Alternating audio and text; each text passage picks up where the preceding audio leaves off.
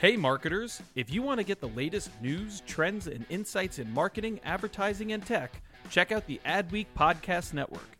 Learn from leading voices across media and marketing with original shows like Yeah, That's Probably an Ad, Marketing Vanguard, and Tech Magic with Cathy Hackl. Start listening now by searching Adweek wherever you listen to podcasts.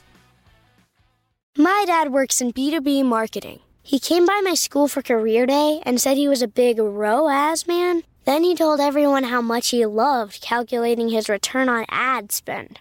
My friends still laugh at me to this day. Not everyone gets B2B, but with LinkedIn, you'll be able to reach people who do. Get a $100 credit on your next ad campaign. Go to linkedin.com slash generate to claim your credit. That's linkedin.com slash generate. Terms and conditions apply. LinkedIn, the place to be, to be. Hey there, are you ready to elevate your personal brand or company? Meet Viral Growth, your one stop shop for video content and audience building. Imagine growing your brand organically on social media without the hassle of editing videos for hours. With Viral Growth, it's a breeze. They handle the brainstorming, scripting, and editing while you simply just hit record. And don't worry about your niche, they cater to everyone, from business and marketing to health and wellness. Are you ready to make waves in the social media realm? Visit viralgrowth.io and use code ADWEEK, that's A D W E E K, all lowercase, and get 10% off your plan.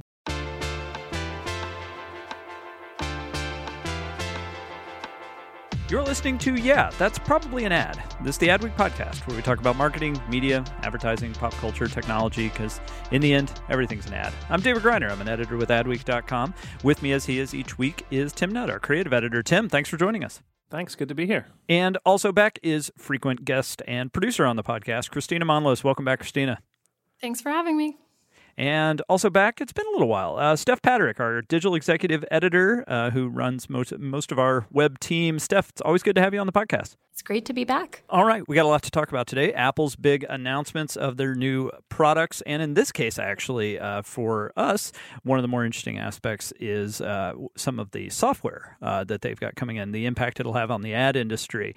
Uh, we're also going to talk about our cover story, which was uh, two parts. One, an interview with Geena Davis uh, by Kristina Monllos. So Kristina will be telling us a little bit more about that, and also our list of disruptors, women in the marketing and tech industry that are shaking things up quite a few women in there, so we will be talking about that as well. We've also got some uh, news on advertising awards and ratings in the cable news space, which has really been a fascinating place in the last uh, last year, but especially in recent months. But first, the news.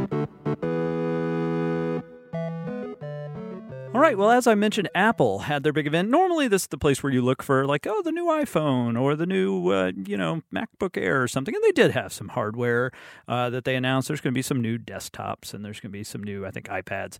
Uh, but what is probably the most controversial in the, in the sense of things we cover is uh, some software changes they're making to their browser. Uh, Safari's new browser will be blocking desktop ad tracking, which is something advertisers uh, certainly rely on to target their ads. And uh, I think most interesting to me is it will reportedly uh, block autoplay video.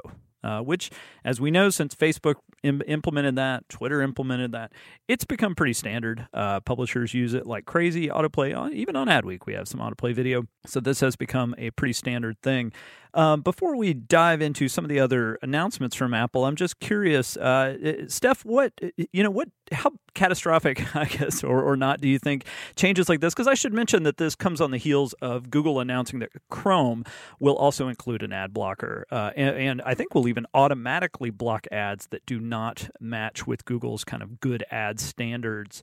Uh, so not just ad blocking, but automatic ad blocking, including ads that are within Google's own network uh, if they don't comply with those standards it feels like this could, you know, all this coming to uh, ahead in the next year could really shake up the industry. I think you're absolutely right. I mean, first off, I think it's interesting to note that Apple and Google um, certainly stand to benefit from you know letting ads in and um, you know having porous browsers and collecting data on their own customers. But they're making the decision. I mean, clearly they're prioritizing um, the needs and desires of their customers over that. So I think that that is an interesting decision in and of itself. And I think that you know if Apple's version of Safari, which really takes a hard line in terms of ad blocking, if that becomes popular with customers, then it will have to become an industry standard. I mean, you'll you'll see competitors follow suit. So it all comes down to if I think people respond to that and start favoring that browser because of that perk or not. Well, it'll be interesting to see too. For now, uh, I believe that the feature, the the um,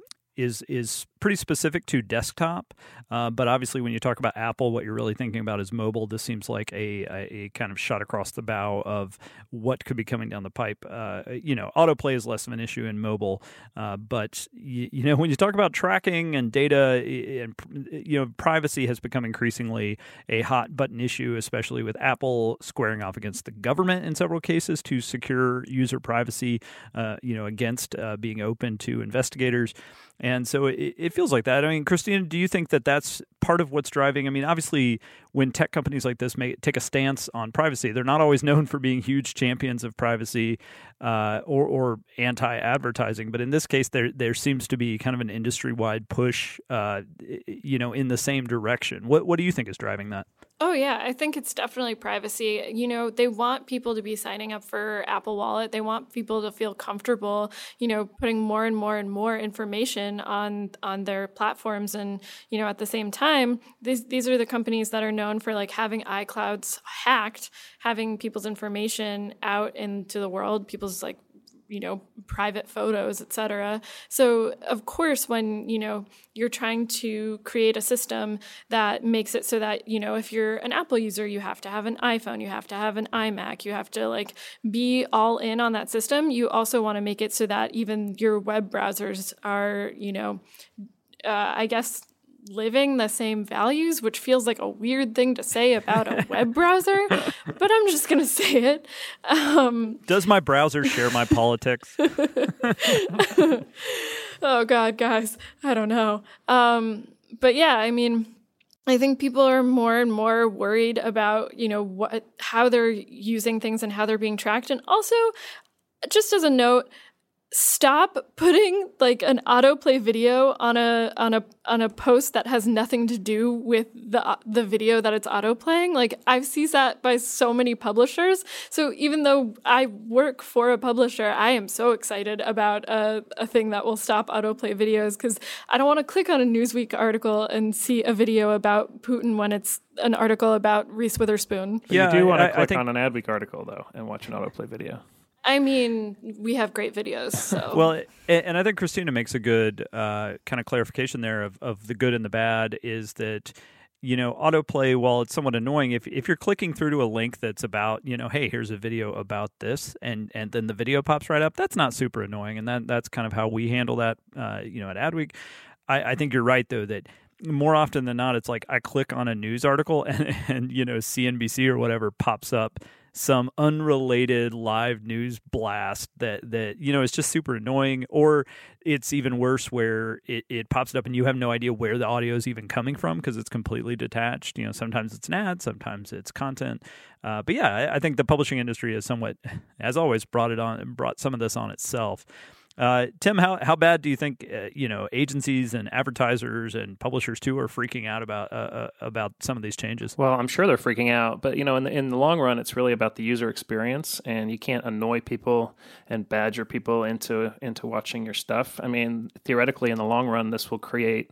Uh, it'll force agencies and advertisers just to create better advertising, uh, stuff that's not annoying, stuff stuff that doesn't have to to autoplay to get your attention in in certain instances. So, uh, I'm sure it'll hurt in the short term, but um, I, I, think it's never a bad thing when you're when you're looking at what the user's experiencing and trying to make that better. Well, I want to uh, talk a little bit about cable news, uh, which is something we have been uh, discussing quite a bit between Bill O'Reilly and uh, you know coverage of Donald Trump, uh, and you know I had an interesting conversation this morning with our TV and media editor Chris Ariens to kind of get a better context. I was like, you know, is it just me or is it weird that Fox News and MSNBC are the, at the top of the cable ratings. So this is very much true. Uh, in May, Fox News was the uh, number one cable network in daytime uh, viewers, number two cable network in prime time. I think just behind uh, TBS or what someone who was airing NBA games. You know, so so essentially in in terms of news, certainly number one. MSNBC was the number three cable network in daytime, number three in prime time, meaning they were just behind uh, Fox in terms of the the news program. CNN, a decent, you know, number four. Uh, but I was like, you know, is that weird that, that these would be at the top of cable? And he said, oh, you know, two years ago it was unheard of. Uh, and so we even looked back at some of those ratings, and it's been it's been crazy. MSNBC uh, two years ago was around number 30 in these kind of monthly ratings. You know, they were lucky to get 30, 29, 30th in these different demographics or in these different time slots, uh, but certainly not a top 10 player. Just since the inauguration, uh, they have exploded. And so now MSNBC, number two, cable network, obviously blowing away CNN. Uh, but uh, really giving Fox News an incredible run for their money, and if they can keep up the kind of growth that they've seen, you know they'll they'll be a, a really kind of uh, game changing uh, player in that space it's i guess not super surprising right that a you know this era of polarization has uh, lended itself to Fox News and MSE being the the right and the left sides of the political equation uh, blowing up. But I mean, you can really see it in the programming. Tucker Carlson had to had to pick up for Bill O'Reilly. He's done pretty well. He's held on to number one, although he's about ten percent down ratings wise from where O'Reilly was a year ago. Um, but then you look at Rachel Maddow. Rachel Maddow, her ratings have gone up 120% in one year. Uh, I mean, that's incredible growth. She's become number one in the in the coveted 25 to 54 demographic. So basically, the one the demo that advertisers really really want to see. Uh, she's number two overall in cable news, and so this has really become this kind of uh, neck and neck uh, horse race every month and, and every day, honestly, of MSNBC. And, and some of our most read stories on Adweek now are just ratings grids, like weekly ratings grids, because so many people are fascinated to see where these networks are standing. Uh, I'm curious. You know, we've talked a lot about cable news, but you know, Stephanie, you know, what have you seen in terms of is MSNBC going to be able to keep up this momentum and really kind of hold on in the long term in the way that Fox News has? Or do you worry that it could just be kind of a short term resistance spike and then it drops back off? I mean, what, what do you think is going to happen with it? Well, I think in a way, the challenger always has an advantage. And I think that you really saw Fox surge during, you know, Obama's presidency because they, you know, for lack of a better word, they they were able to rally their viewers around a common foe. And now, you know, that that that that balance is shifting where I, I feel like, you know, Fox maybe has less to say right now and MSNBC um, perhaps has more and they they they may end up having a more galvanized, you know, viewer base. So I mean certainly I don't have a crystal ball and don't know how this is gonna is gonna play out, but um, if I were betting, uh, I would bet that that momentum will continue. Kristina, I feel like younger viewers, uh, you know, a year ago, two years ago, especially, didn't really, you know, think of cable news as much of a priority. It it, it has always kind of, well, not always, but has recently felt like a bit of an old person's uh, way of gathering your news. Uh, but MSNBC's growth uh, really seems to kind of uh, counter that argument. Have you seen just among your friend base of, of people in their 20s and, and early 30s? You know, are they becoming more interested in cable news than they were before? Um, I have a weird friend group because it's a bunch of people who went to school for journalism who are all have all been Rachel Maddow nerds for a very long time. Um, but I will say, among people who are like not necessarily, uh, you know, sitting around talking about whether or not I don't know. Um, the CBS anchor chair is going to be filled soon is, uh, you know, they're, they're definitely more interested. Um, my friends that are watching RuPaul's Drag Race are are definitely also changing the channel and watching Maddow when you know um, they're they're ready to have something like explained to them in a very calm and soothing and you know thought out way where she slams the papers on her desk. That's something people are definitely uh, into. I mean personally i i got cable recently. I i added the cord because I, I got ti- got tired of being hooked up through like 18 different people's passwords. Um, so you know, yeah, I think young people are are interested in watching. I, I will speak for the older millennials. I, I, you know, it's like the other day I was reading my Sunday New York Times and I was watching the 20 whatever minute interview with Vladimir Putin on, uh, you know, Megyn Kelly's new MS eh, or new NBC show. And I was just like, what, what has happened here? Like, what time warp am I in where I'm I'm sitting down to watch a 25 minute interview with a political leader and I'm reading like these massive print newspapers?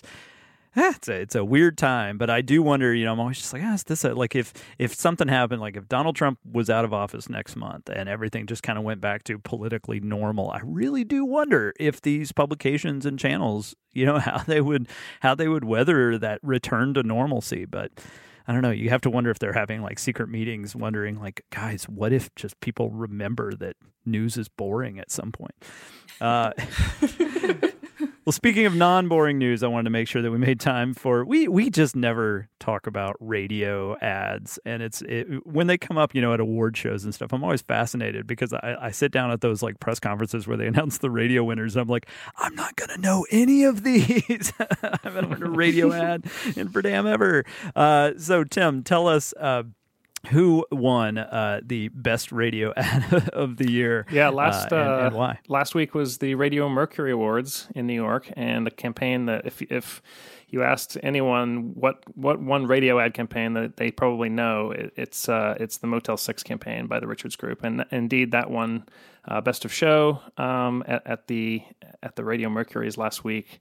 And uh, let's listen to the 30 second spot now that that took Best of Show. The, the single ad actually it was all it was three ads in a campaign that won Best of Show, but this this single execution um, won won Best Spot of the night. Hi, Tom Bodett. Apparently, the hip thing for businesses to do these days is target millennials. So it may sound sus coming from this baby boomer, but Motel 6 is a V great place for your squad to stay woke or asleep. The updated rooms are hashtag blessed with contemporary floors, bedding, and flat screen TVs that are totally on fleek. Plus, their prices are always low AF. I'm Tom Bodett, and we'll keep it lit for you. Book online at motel6.com.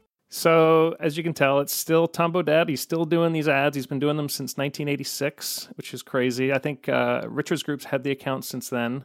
I think it was a creative director at the at the Richards Group was listening to NPR one day, and Tom Bodett in the mid 80s had. Uh, when he was still building houses in, in Montana, wherever he lives, um, he had this sort of side gig as a as a commentator on on NPR. He would give these sort of little humorous essays, and someone at the Richards Group heard him and thought, "Man, that guy would be great, a great radio advertising voice." And sure enough, um, the campaign was a smash hit as soon as it started running in 1986. Um, it won Best of Show at the Radio Mercury's in 19 in the very first Radio Mercury Awards in 1992. Uh, Motel Six and the Richards Group won Best of Show then. They won Best of Show this year. It's it's 31 years later and it's incredible. I mean, it's the, the consistency of this campaign, 31 years. Um, you know, they they hit on a formula that worked, and, and they keep it fresh. I mean, this the millennials uh, spot that you just heard is such a, f- a funny take. Uh, there's a few other ones. Um, if you if you search for Radio Mercury on the Adweek site, um, you'll be able to find.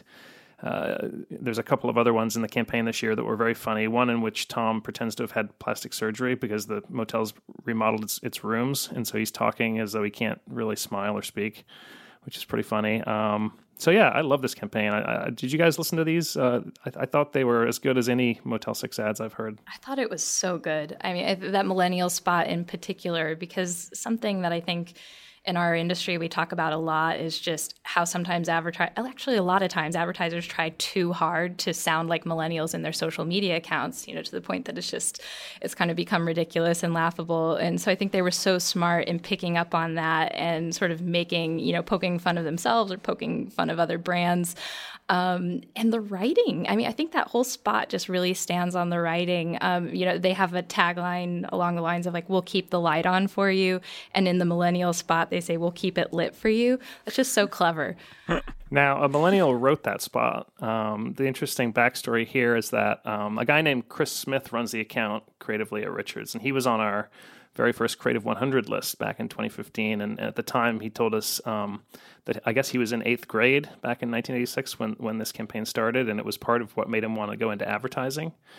And so when he did get to Richards Group, you know, he, he, realized this dream of running the Motel 6 radio account, and he was pretty intimidated by it. And he, initially, he tried to write all the ads himself. Kind of, he was very precious with it.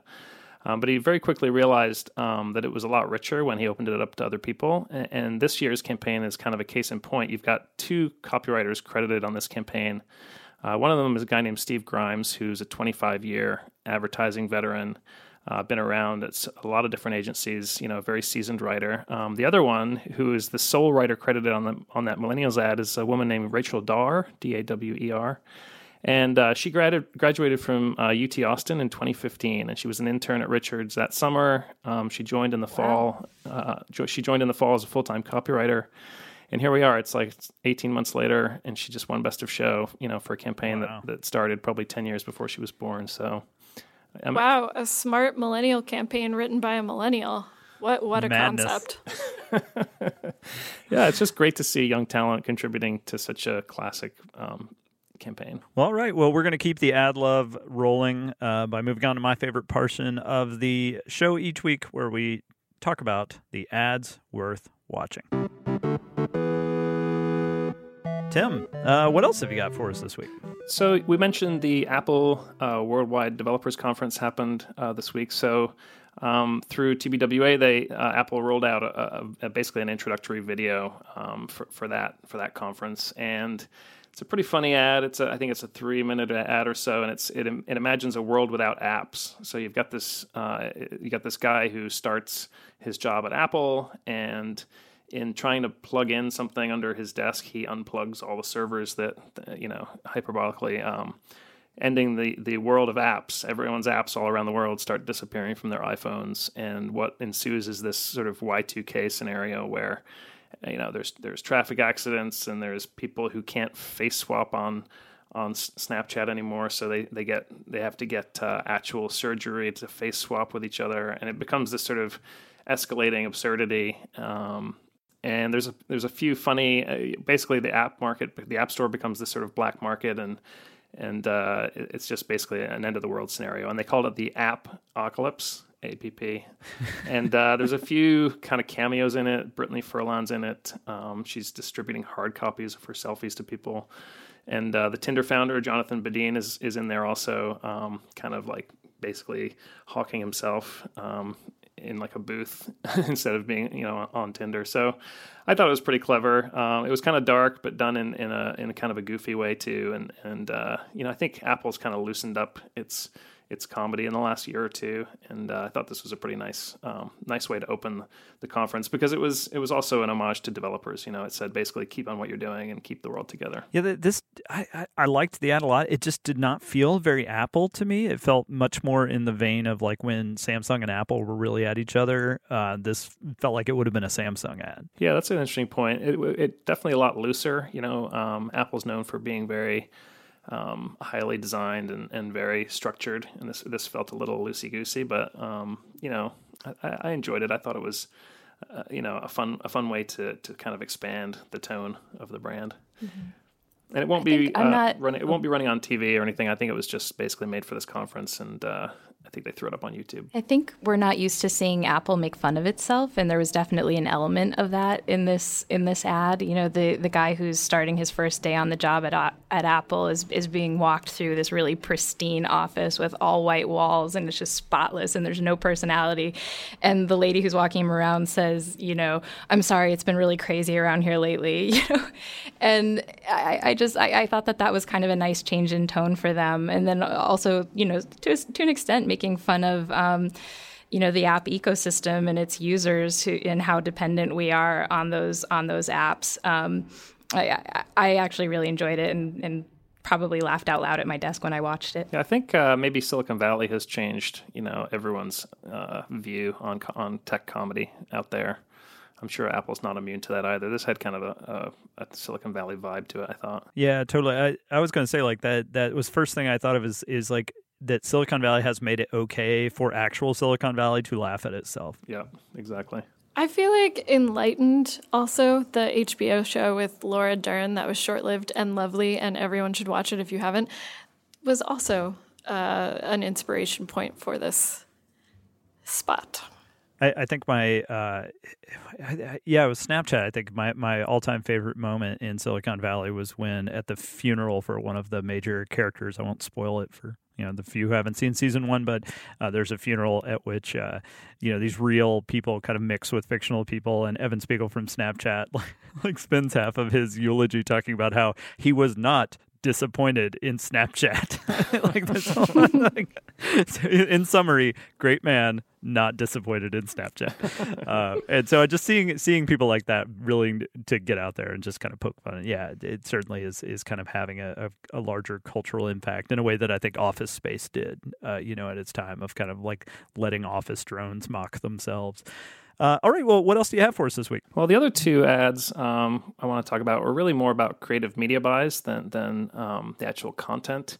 Uh, the first one is uh, this sort of really fun story out of California where uh, a student at a high school out there named Hannah Heitman uh, was working on her high school yearbook and, and wanted to raise some money uh, for production costs. And so she basically got in touch with ad agencies and asked them to get their clients to buy a headshot uh, of, of their mascot and put in put it amid all the other uh, headshots uh, of, of the seniors, the graduating seniors. So um, the two that she got bites from um, were KFC and uh, and Geico. And so if you scroll through the the uh, the Bear Creek High School uh, yearbook out in Stockton, California, um, suddenly Colonel Sanders is right there in, in the S's, and uh, the gecko is in the G's. And apparently, KFC even paid uh, to put Colonel Sanders in there. I, I, I, talked to I talked to Wieden and Kennedy, and they said that they loved this idea. I, I guess Hannah reached out to Wieden and Wieden got the got the green light from KFC and actually paid Hannah some money um, for this ad placement. So hyper targeted, just just targeting a few hundred students, um, but actually Hannah was on the local news out there in Stockton and and, and talked about how yearbooks are, are a really great place to advertise because uh, kids are looking there anyway, and if they see something out of place, they're gonna sort of you know they're gonna remember that. So pretty cool thing. I got I talked to the Martin agency too uh, last week, and they for some reason uh, said that Geico did not pay f- to put the gecko in. So I'm not sure what the disconnect was there, but um, KFC certainly did. So you can call that a, a hyper targeted ad placement uh, in one obscure high school yearbook in California. I, I, I, like I picture the conversation with Wieden of like someone pitching like, "Hey, will we put Colonel Sanders in a yearbook if you're up for that?" And Wieden just being like, "We will literally do anything with Colonel Sanders." well, you would also hear you can also imagine Wieden saying, "Why didn't we think of that? That's exactly what we would do." You know. That's like such yeah. a Wieden esque idea to kind of hack a high school yearbook. So 18 months from now, that student's going to win best of show in some ad. ad Someone exactly. give Hannah a job. Yeah, exactly. totally.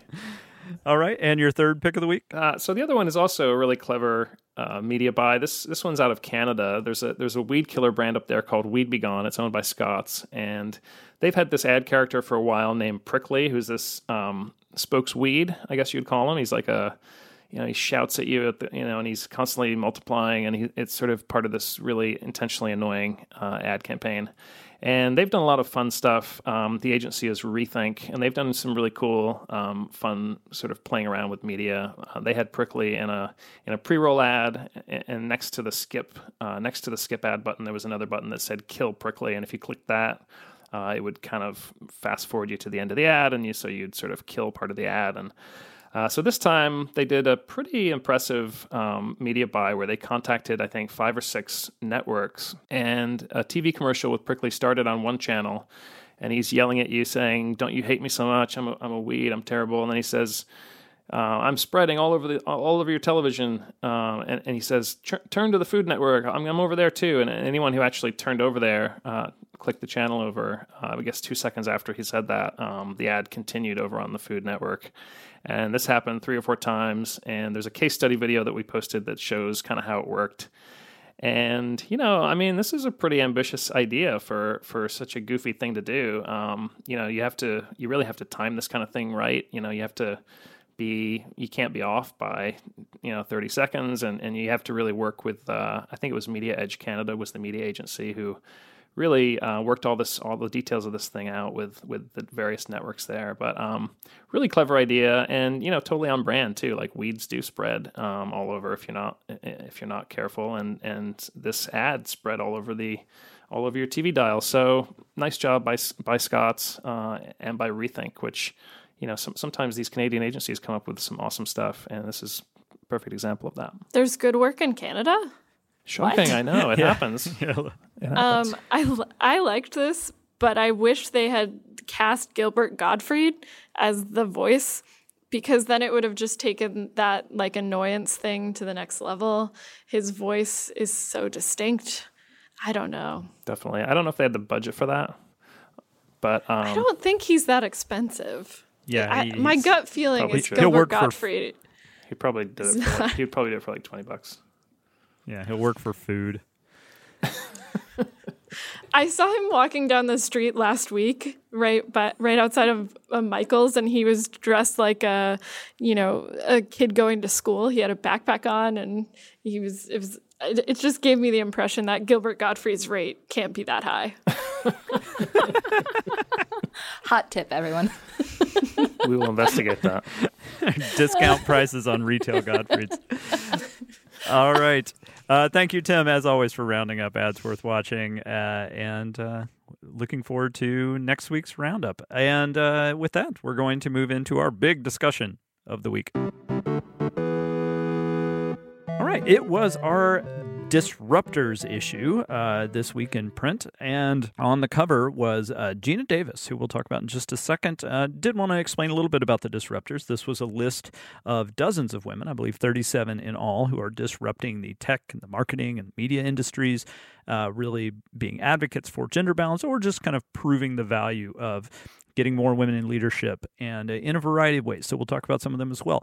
First, because we have Kristina here and you were the one who interviewed Geena Davis, I've been a big fan of hers for a very long time, and I'm glad you asked about uh, some of my very favorite Geena Davis moments in your interview. We'll talk about that. Uh, but first, I just wondered, uh, what was she like? You know, did you have any kind of preconception going in of, of what she'd be like? Did she meet those? Was she a little different? Uh, how did she come across? Okay, so um, it's it's not a typical thing to have met the person you're going to interview before you interview them, but I met her at an event for her um, institute last fall, and so I already had this impression of her that she was very down to earth, very you know just kind and and uh, has that throaty, comforting voice that you, you were very used to. Um, and so when we got on the phone. Um, you know she's based in California. She'll be in New York for our um, our event tomorrow, but you know she uh, or I guess today. If you're listening to this on Wednesday, our event is on Wednesday, so um, you'll see more about that on our social channels. Anyway, um, she just you know was very kind, very. Um, she's kind of long winded a little bit. You know, when she's answering your questions, she's really thinking about it and she takes a little bit to get to where, you know, you think she's going. Um, she's also a, a, bit funnier than than you might initially think she is. Like you already think she's going to be kind of funny, and then she just like has such a dry wit that it's like, oh, okay, you're you're pulling my leg a bit here. That's cool. I don't know. Yeah. Yeah, it's funny you mentioned the long-winded. I, I was really, uh, you know, impressed. And it's not to say I, I, expected kind of her to not have really well thought out answers, but I mean, her answers were so thorough. And I'm reading that, you know, normally you do a Q and A and you get one or two sentences, or you get these kind of rambling, tangential uh, answers from people that we as journalists have to really edit down. I mean, the it seemed like almost the nerdier you got with questions about you know the tools she's building with Google and you know some of the stuff of like the trends in the industry, the more detailed she got.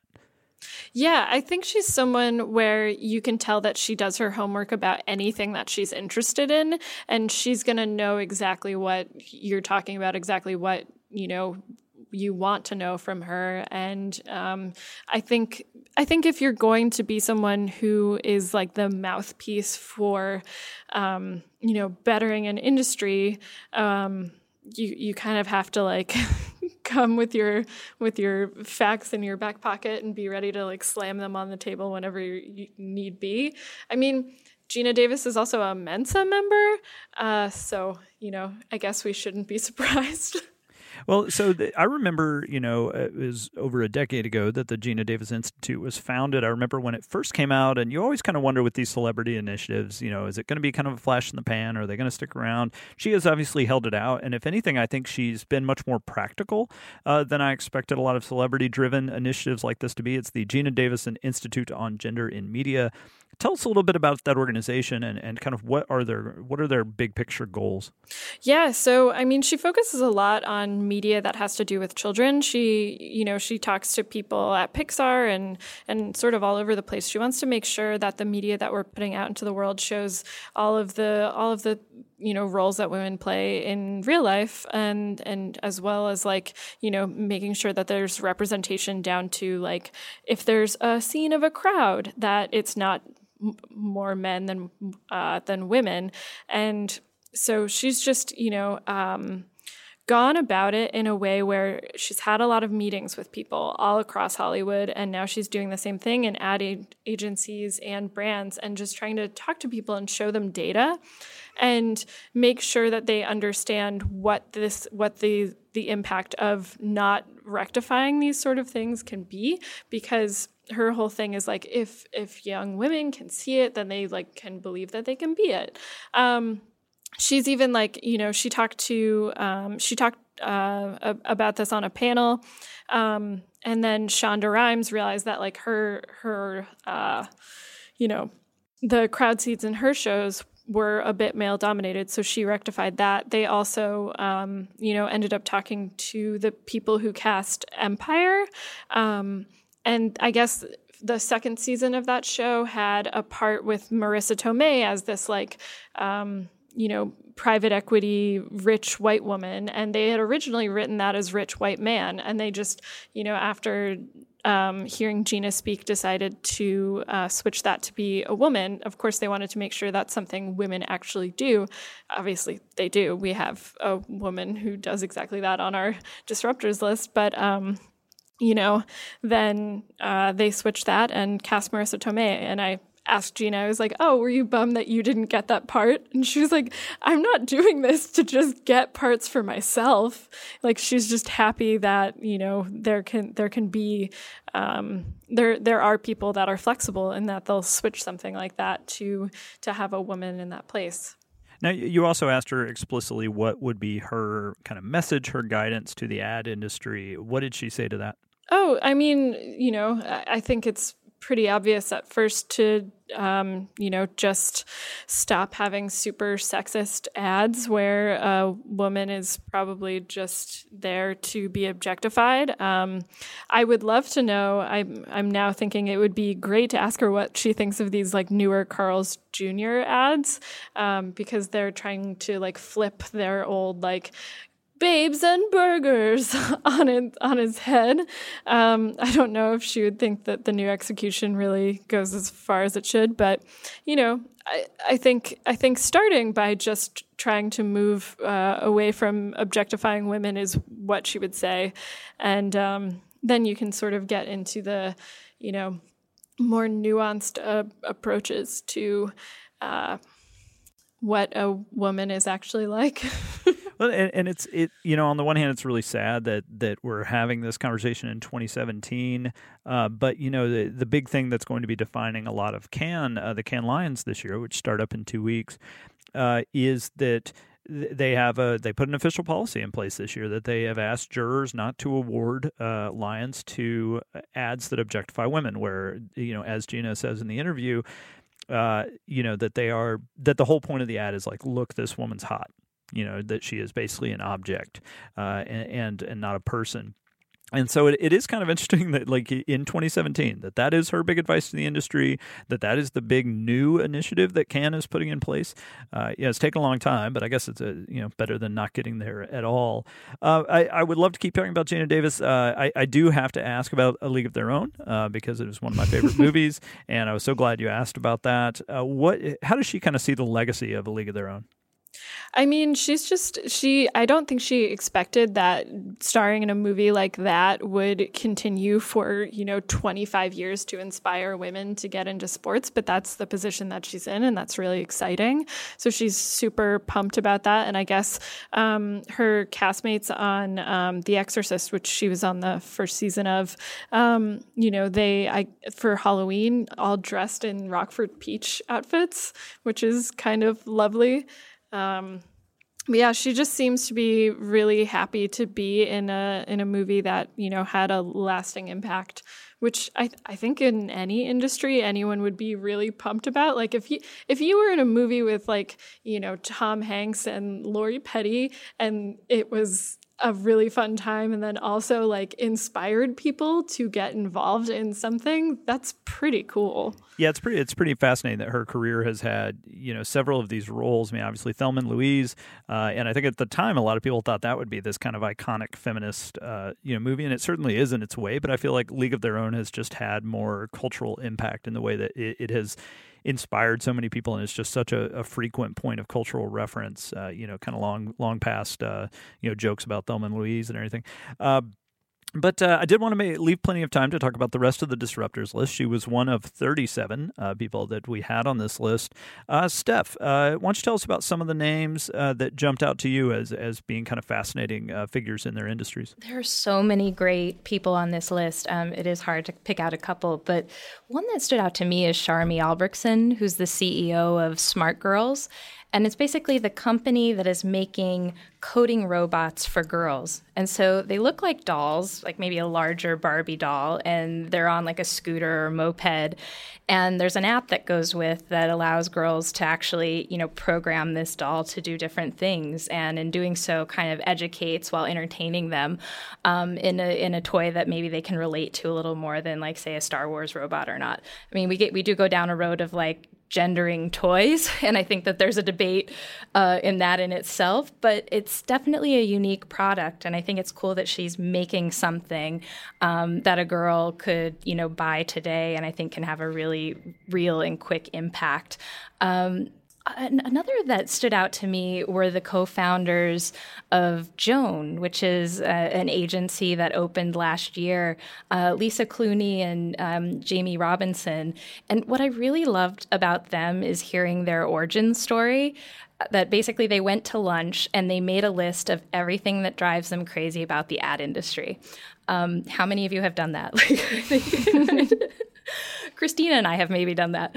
Um, and they said that it came to about 90 items, 90 things that drove them nuts. And they decided that, you know, if they felt like they could really make some headway on those 90 items, that it would be worth starting an ad agency. And I, I, find that incredibly inspiring because so many of us, it's so easy to complain, but it's much harder to say, like, okay, I'm actually going to take action and uh, and not just complain about it, but but take steps that in, improve these things. And you know, they've gotten some big clients like Netflix and General Mills um, and they're they're playing with the business model. So I, I, think they're ones to watch. Tim, there were a few other uh, agency representatives in the list. Uh, what, what, are some that jumped out to you? Well, it was great to see Susan, Susan Credle on this list, the uh, F, the global creative chief over at FCB. You know, Susan's such a talented.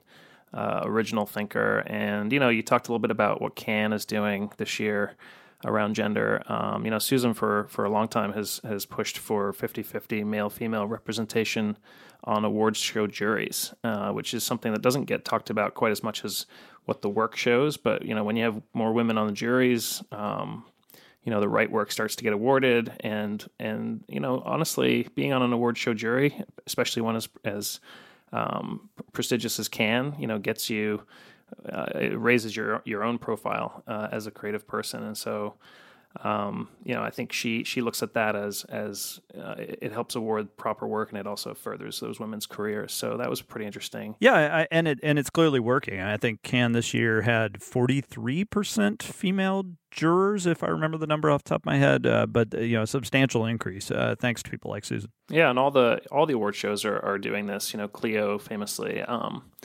uh, started to change their approach to this as well. So, you know, it's definitely long overdue also. And, you know, another woman on this list who's also fascinating is uh, Kerry Keenan. She's the former CCO of Deutsch New York. She left Deutsch maybe a year and a half ago, getting on for two years ago. Um, she, she's still in the industry. She does some work through her own branded content shop, which is called Half Irish. Uh, but lately, uh, she's been working on this project called Nevertheless, and it's a uh, it's a really fascinating um, uh, thing that she's doing with Catherine Lausch. Uh, and basically, they started this um, this project called Nevertheless, and, and the idea is to kind of harness the the, the thinking um, from from brilliant women all across advertising um, to help market the resistance to the current American uh, administration. So. Uh, I think we're going to be writing more about this in, in Adweek uh, as the as the months go by and as they start to produce work and sort of help other groups uh, with their marketing. Um, but it's fascinating. You know, it's really it's really taking uh, you know her, creative skills and and using them for for a, a, a, mission that she's super passionate about. And so, you know, she really stuck out to me as well. But but as Steph said, it's there's 37 women on this list, and they're all they're all pretty remarkable in their own way. Yeah, I feel like we'd be doing a disservice to not talk about Cindy Gallop. Uh, she is the uh, founder of uh, Make Love Not Porn and and a few other organizations. Basically, one of the most vocal advocates for gender balance and and uh, gender equality in the advertising industry, and really basically kind of the number one watchdog, I guess I would say, of the industry. Um, the I, I think in, in, a conversation with Steph yesterday, I called her a benevolent arsonist, uh, which you know is is kind of I, I, think her intentions are good, even even when she's kind of tearing everything down. I think it's always uh, you know for for the for the betterment of the industry. Uh, she has taken on Adweek several times, and I always uh, personally really enjoy those uh, back and forths because I, I I love the fact that anyone cares enough to debate with us and not just say I hate that or I love that, but to actually have a debate. Uh, we had an interesting one after this list came out, and she is in the list, and she was saying saying, "Oh, now we need a list of 37 men who are uh, championing gender diversity." And we had an interesting back and forth, and, and I think uh, you know all the panelists on here were probably either saw part of that or I chatted about you with that. But you know, to me, it just kind of I, I would want to run a list of 37 men who are championing gender diversity, even though the you know props to those guys. That's great. Uh, but I do think there is a lot of grossness when you feature a big list of all dudes and say, good job, guys, on you know, having a base level of respect for women that you support them having equal representation in the workforce. And, uh, you know, and, and, it turned into a pretty long and, and, you know, for Twitter, a pretty detailed uh, back and forth. I love those uh, kind of discussions, uh, even though, you know, some people were pretty fired up in both directions. But I think she is great about kind of sparking those conversations. Tim, would you say that she is you know, how would you say she's viewed by the, by the ad industry? I mean, I, I think there's certainly a level of fear, especially after last year at Cannes. You know, Cindy was the one really calling out um, several campaigns uh, for being sexist or for being objectifying, and uh, and really sparking you know, kind of a, to the point where she highlighted an Almap BBDO campaign that where they BBDO ended up having to give back lions. Uh, I mean, how would you say she's viewed in the industry? Yeah, I mean, if you continue to make sexist advertising, you, you have to watch out for Cindy Gallop because she's going to call you out on it. There's no doubt. I mean, you know, this goes back to her days too. At uh, you know, she's been a polarizing figure for many, many years, going back to her days when she was the chair uh, at BBH New York and uh, you know she's got amazing spirit, amazing energy, and she you know she cares a lot. So um, I think there is a, a, certain amount of fear. You know, you don't want to be in her targets, but at the same time, you know, when you are in her targets, uh, you know you are going to learn something, and I think she's a, a great force for good acro- across the business, and uh, I'm gonna have to go back and, and check out your back and forth with her. I didn't actually see that yesterday. So yeah, what was funny is that someone you know lashed out at me and said, "How dare you disagree with Cindy Gallop? You know, you need to just shut up and listen to her." And I was like, I mean, I always listen to, to Cindy Gallop. I mean, and she's one of those people where I think when we disagree, like we agree probably 90% of the time. Like it's very rare I see, you know, as as someone who is, I'm personally very passionate about gender balance. It's a big issue for me. And I, and I think she and I generally agree. I don't necessarily agree that everyone needs to record themselves having sex, but, you know, there are a few areas where she and I uh, kind of part ways. but, uh, you know, I learn a lot in those, in those moments where I'm like, well, I agree with you philosophically.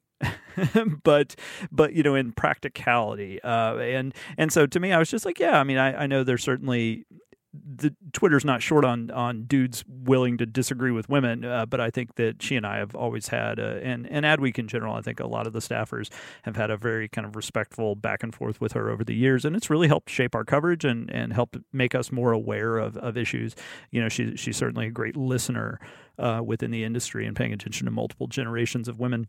Uh, Kristina, was there uh, anyone else on the list uh, beyond Geena that we talked about that, that jumped out to you? Sure. Um, you know, I'd, I'd obviously, if we're talking about Cindy, we are probably in the same breath going to talk about Kat Gordon. Um, you know, I think it's kind of funny for her to be uh, the founder of the 3% conference. And, you know, the, the 3% conference is based on the lack of female creatives in the ad world. You know, when she created it, it was at 3%. It is now at 11%, but you're not going to go back and change the name of your conference to be like, you know what?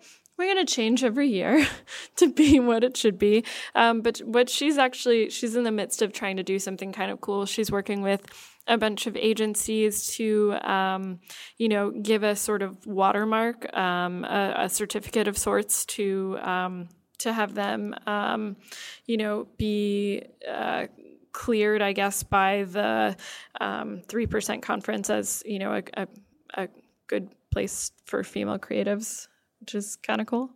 Um, so yeah, she's doing that. And then um, Jill Soloway, the creator of Transparent, the the Amazon show that's won a bunch of awards. Um, you know, they also created a another show called I Love Dick for Amazon, um, and you know they've just been really out there about trying to make sure that the kind of shows that are on on the airways are representative of you know all of these different gender spectrums and people and I don't know. That's really fun. Well, so many more. I, I, was just scrolling back through the list and I was like, oh man, I could talk about like seven or eight more of these um, because they, they're all such fascinating figures. So I definitely recommend, we don't want to eat up, you know, another hour of, of, of podcast time, but definitely recommend looking up uh, our series, The, the Disruptors. Uh, the headline is 37 Women Who Are Disrupting the Status Quo and Championing Gender Diversity in Advertising and Tech. So any variation of looking that up, you should have no trouble finding. Uh, so th- big thanks to Kristina for uh, great cover story and for telling us more about that. Uh, definitely recommend everyone check out her interview with Geena Davis uh, on adweek.com. And uh, we have got uh, a lot coming up. Let's see. Uh, next week's issue is our annual Creative 100, which this year times uh, co- coincides with our Cannes preview, uh, Cannes Lions preview. Uh, Cannes Lions starts up in ooh, less than two weeks. And uh, so next week we will be unveiling our Creative 100. This is a completely new list every year. We never repeat anybody. It's a labor of love that Tim and I really buckle down on each year. So I cannot wait to talk about some of the people, including who made the cover this year. It's a very fascinating celebrity, one that we were all very excited to have on, on the magazine uh, and and talk about more. We will also, of course, be talking about Cannes. Uh, Tim, maybe you can grace us with some of his predictions on what's going to win.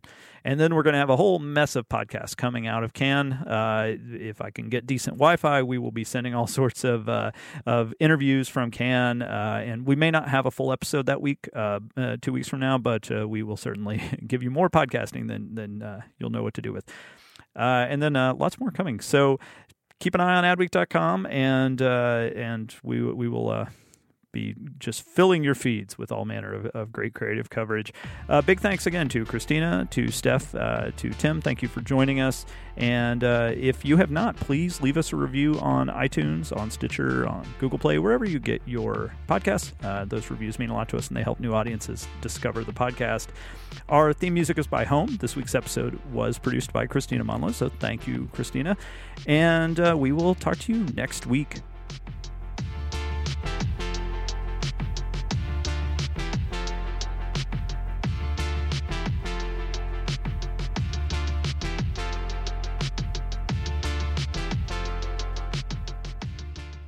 Hey there, are you ready to elevate your personal brand or company? Meet Viral Growth, your one stop shop for video content and audience building. Imagine growing your brand organically on social media without the hassle of editing videos for hours. With Viral Growth, it's a breeze. They handle the brainstorming, scripting, and editing while you simply just hit record. And don't worry about your niche, they cater to everyone, from business and marketing to health and wellness. Are you ready to make waves in the social media realm? Visit viralgrowth.io and use code ADWEEK, that's A D W E E K, all lowercase, and get 10% off your plan.